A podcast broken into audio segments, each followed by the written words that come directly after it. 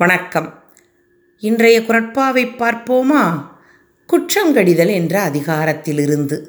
அதாவது ஓர் அரசன் தன்னிடம் உள்ள குறைகள் அல்லது குற்றங்களை நீக்குதல்.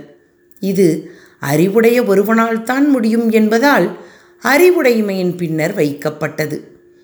அரசனிடம் காணப்படும் குறைகளை காமம் வெகுழி மிக்க ஆசை மானம் உவகை மதம் ஆகிய ஆறு என பரிமேலழகர் கூறுவார். வடிவு பல குரல்கள் தனிமனிதனுக்குச் சொல்லப்பட்டாலும் அதுவே அரசனுக்கும் அரசுக்கும் பொருந்தும். காமம் முதலான ஆறு வகை குற்றங்கள் அரசர்க்கு தீமை உண்டாக்குபவன.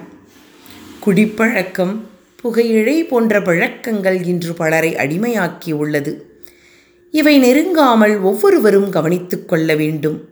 குற்றங்களும் தீய பழக்கங்களும் ஒருவனை அண்டிவிட்டால் பின்னர் மீள முடியாது.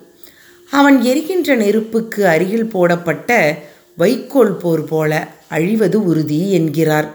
இன்றைய நிலையில் கொடிய சட்டங்களும் ஊழலும் நிறைந்துவிட்டால் ஆட்சியும் கெடுவது உறுதி எனக் கொள்ளலாம். வருமுன்னர் காவாதான் வாழ்க்கை எரிமுன்னர் வைத்தூறு போலக் கெடும்.